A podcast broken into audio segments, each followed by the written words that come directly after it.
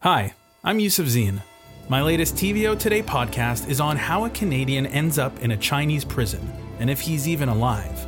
Listen and subscribe to Extradition. Available now, wherever you get your podcasts. For more in depth perspectives and interesting stories, sign up for our daily newsletter at tvo.org/daily. There's no doubt that identity is complicated.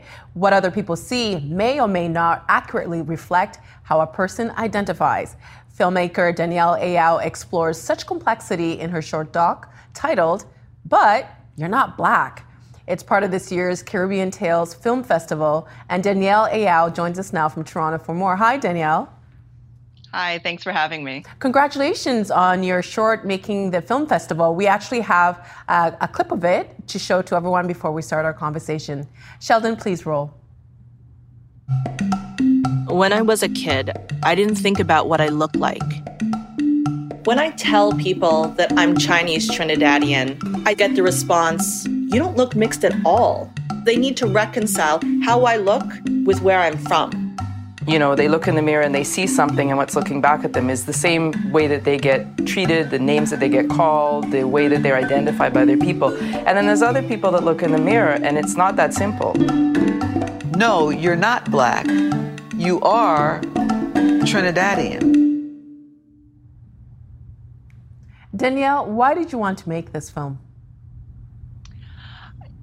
I'll be truthfully honest with you um, I guess when I was starting to discover that I wasn't quite what people thought I was, I it almost started off like a bit of a joke. Like I wanted to create this documentary, so if anybody has any questions about my my ancestry, I could just point them to this documentary because I guess I was so I was so tired of having the same conversation over and over with people. And then as I grew older, I I just had this sudden urge that I'm like, I need to make this this documentary. I need to have this discussion with people. I need to find my community. So that's how it all began. So what did you hear? Um, because first of all, what is your background? So I am Chinese Trinidadian. So my ancestors are based in China, but my parents, both my parents, are born and raised in Trinidad, and my grandparents moved over to Trinidad when they were when they were children. So they were pretty much raised in Trinidad as well. So when you would say that you were of Trini descent, you heard what? Oh, I heard, but you're not black, which is the title. I heard, um, but where are you really from? You know, they didn't quite believe me. They they often asked if I was mixed, and if I was mixed, uh, which parent was black, mm. or they just flat out told me, "You don't look mixed at all." You look very fair. Uh, so I heard a lot of that growing up. I get that same question because I'm African, and people like, you're not African, and people tell me where I'm from. Um, for you, you could just identify as Chinese. Why is it important for you to identify as Chinese Trinidad- Trinidadian?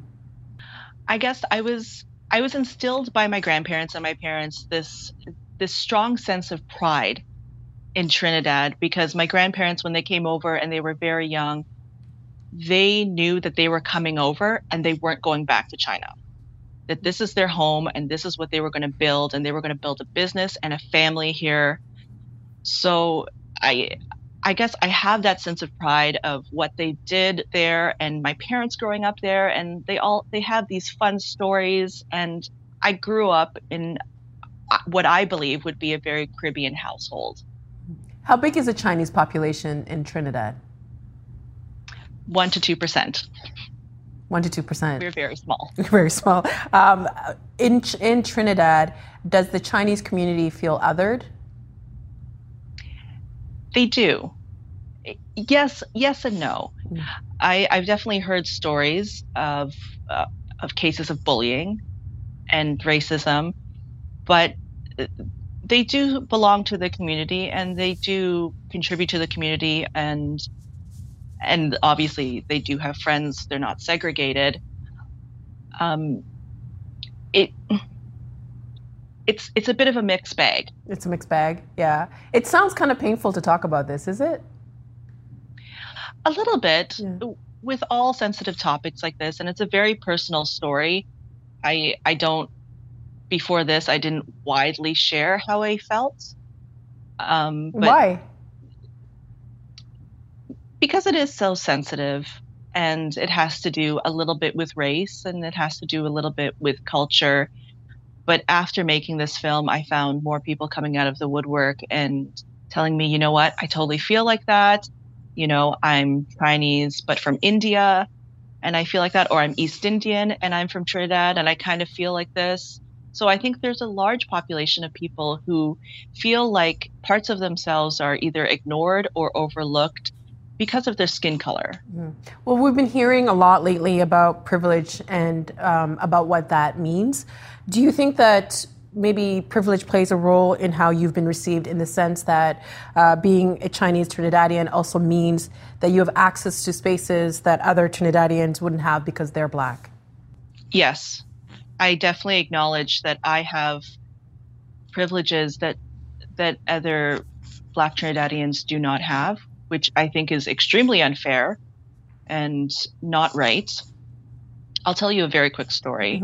Um, when I go to Trinidad and when I come back from Trinidad, with customs, they don't really bat an eye with me.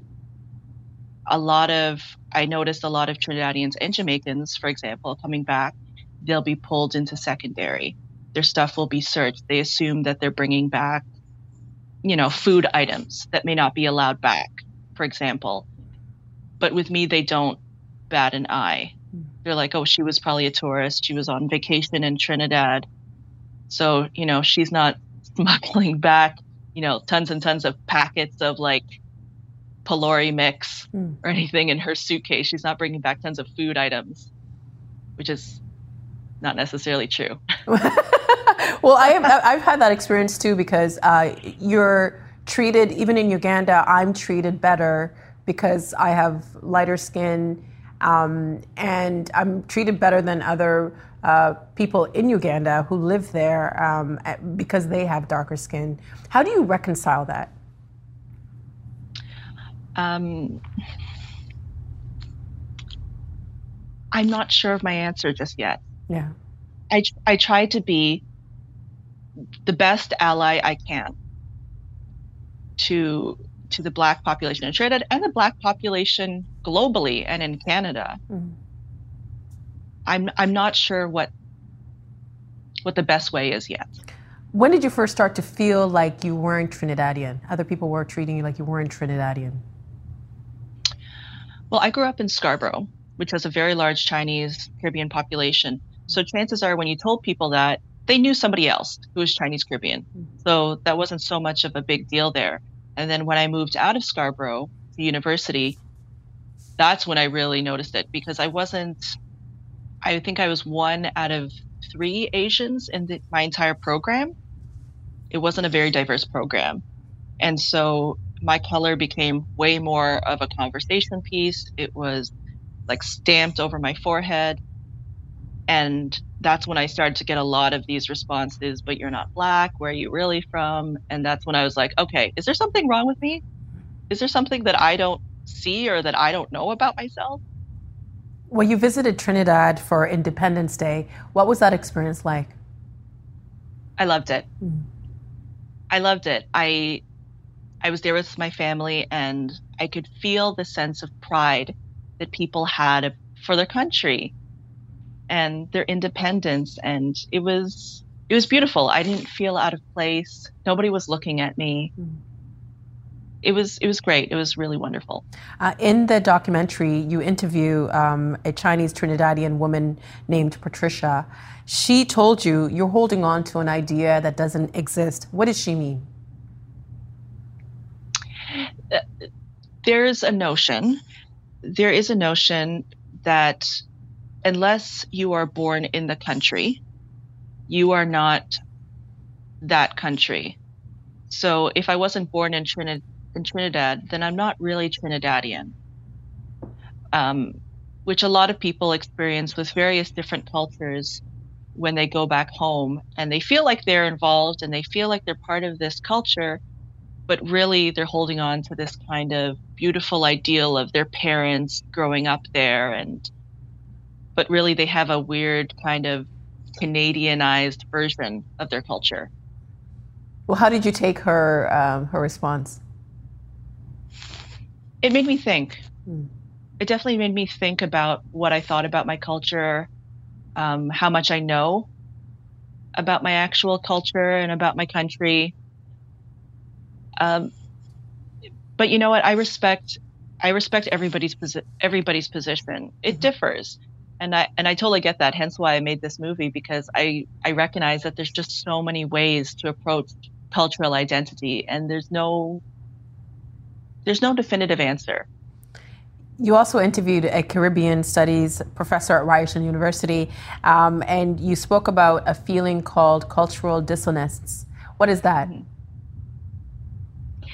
So you look in the mirror and you see one thing. I see my parents, I see my grandparents, I see my heritage, I see, you know, the fact that I play Caribana every year and things like that. And then everybody on the outside is telling me you're Chinese, but you're just Chinese. Where are you really from?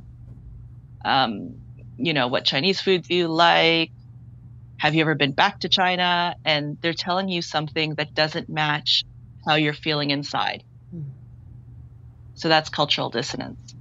How common is that feeling amongst other people of Chinese Caribbean descent? Very common. Hmm very common, specifically um, specifically in Canada and the United States. I, I don't necessarily hear that, or I didn't hear that when I was in Trinidad to the people that I spoke to in Trinidad. But the people in Canada, you definitely get that that sense. I'm surprised to hear that because you grew up in Scarborough. I live in Scarborough right now. But we have this idea in Canada that we can celebrate uh, different cultures. You can be from different people or from cultures you might not identify them from being.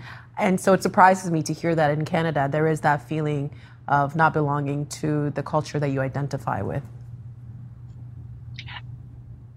Even though we are multicultural, I still think, uh, you know, a lot of us, we attach ourselves to the assumptions of you know how the person looks and we derive what country they're from how they based on how they look. So we still hold on to that that assumption. Having completed the doc now and uh, spoken to different people who are experiencing the same things how do you feel about your trini identity now you will have to watch the movie to find out to find out how I feel about myself. but do you? How do you? How do you think we can move beyond uh, what people look like when we try to put people in these boxes? How do you think we can move beyond that in society? I think keeping an open mind. Definitely keeping an open mind that when you do ask somebody and they tell you something, uh, you don't go onto the offensive and then start interrogating them about how it's even possible. It's it's trying to kind of fit people into the mold as opposed to accepting what their mold is. How can people watch this documentary? It is premiering in Toronto on September 25th, digitally, mm-hmm. on September 25th at 7 p.m. Eastern Standard Time. There, it is live, and there will be a Q&A and then if you are in Trinidad, it actually premieres a couple days before that on the 15th. How are you, Trinidad. How are you feeling about people watching this film? Oh, nervous. Why? I think that's I think that's with anything that that you create. You put it out into the world and you know, you can't control what people think and everybody's going to have a different opinion, which is totally fine. And I welcome that. So it, it's it's nerve-wracking. It's so scary. But a lot of my relatives haven't even seen this. It's important to just speak your truth, though, right? Oh, absolutely. Absolutely. But I hope people will watch the film and uh, there's no definitive conclusion. I hope it's just thought provoking and they start asking questions. I mean, it's been a weird time for everybody the past six months, uh, pivoting during a global pandemic. What does it mean to you as an artist, as a documentary filmmaker, to have your work still be able to reach an audience during this uncertain time? I think it proves that that art is always going to be important. It's important to communities, it's important to have our voices heard, and that we have the means to do it. Even though we can't be with each other in person, there's always going to be ways that we can connect with people. Danielle, thank you so much. Congratulations and good luck with the screening. We appreciate your thank time. You. Thank you. The Agenda in the Summer with Nam Kiwanuka is brought to you by the Chartered Professional Accountants of Ontario. CPA Ontario is a regulator, an educator, a thought leader, and an advocate. We protect the public. We advance our profession. We guide our CPAs. We are CPA Ontario. And by viewers like you. Thank you.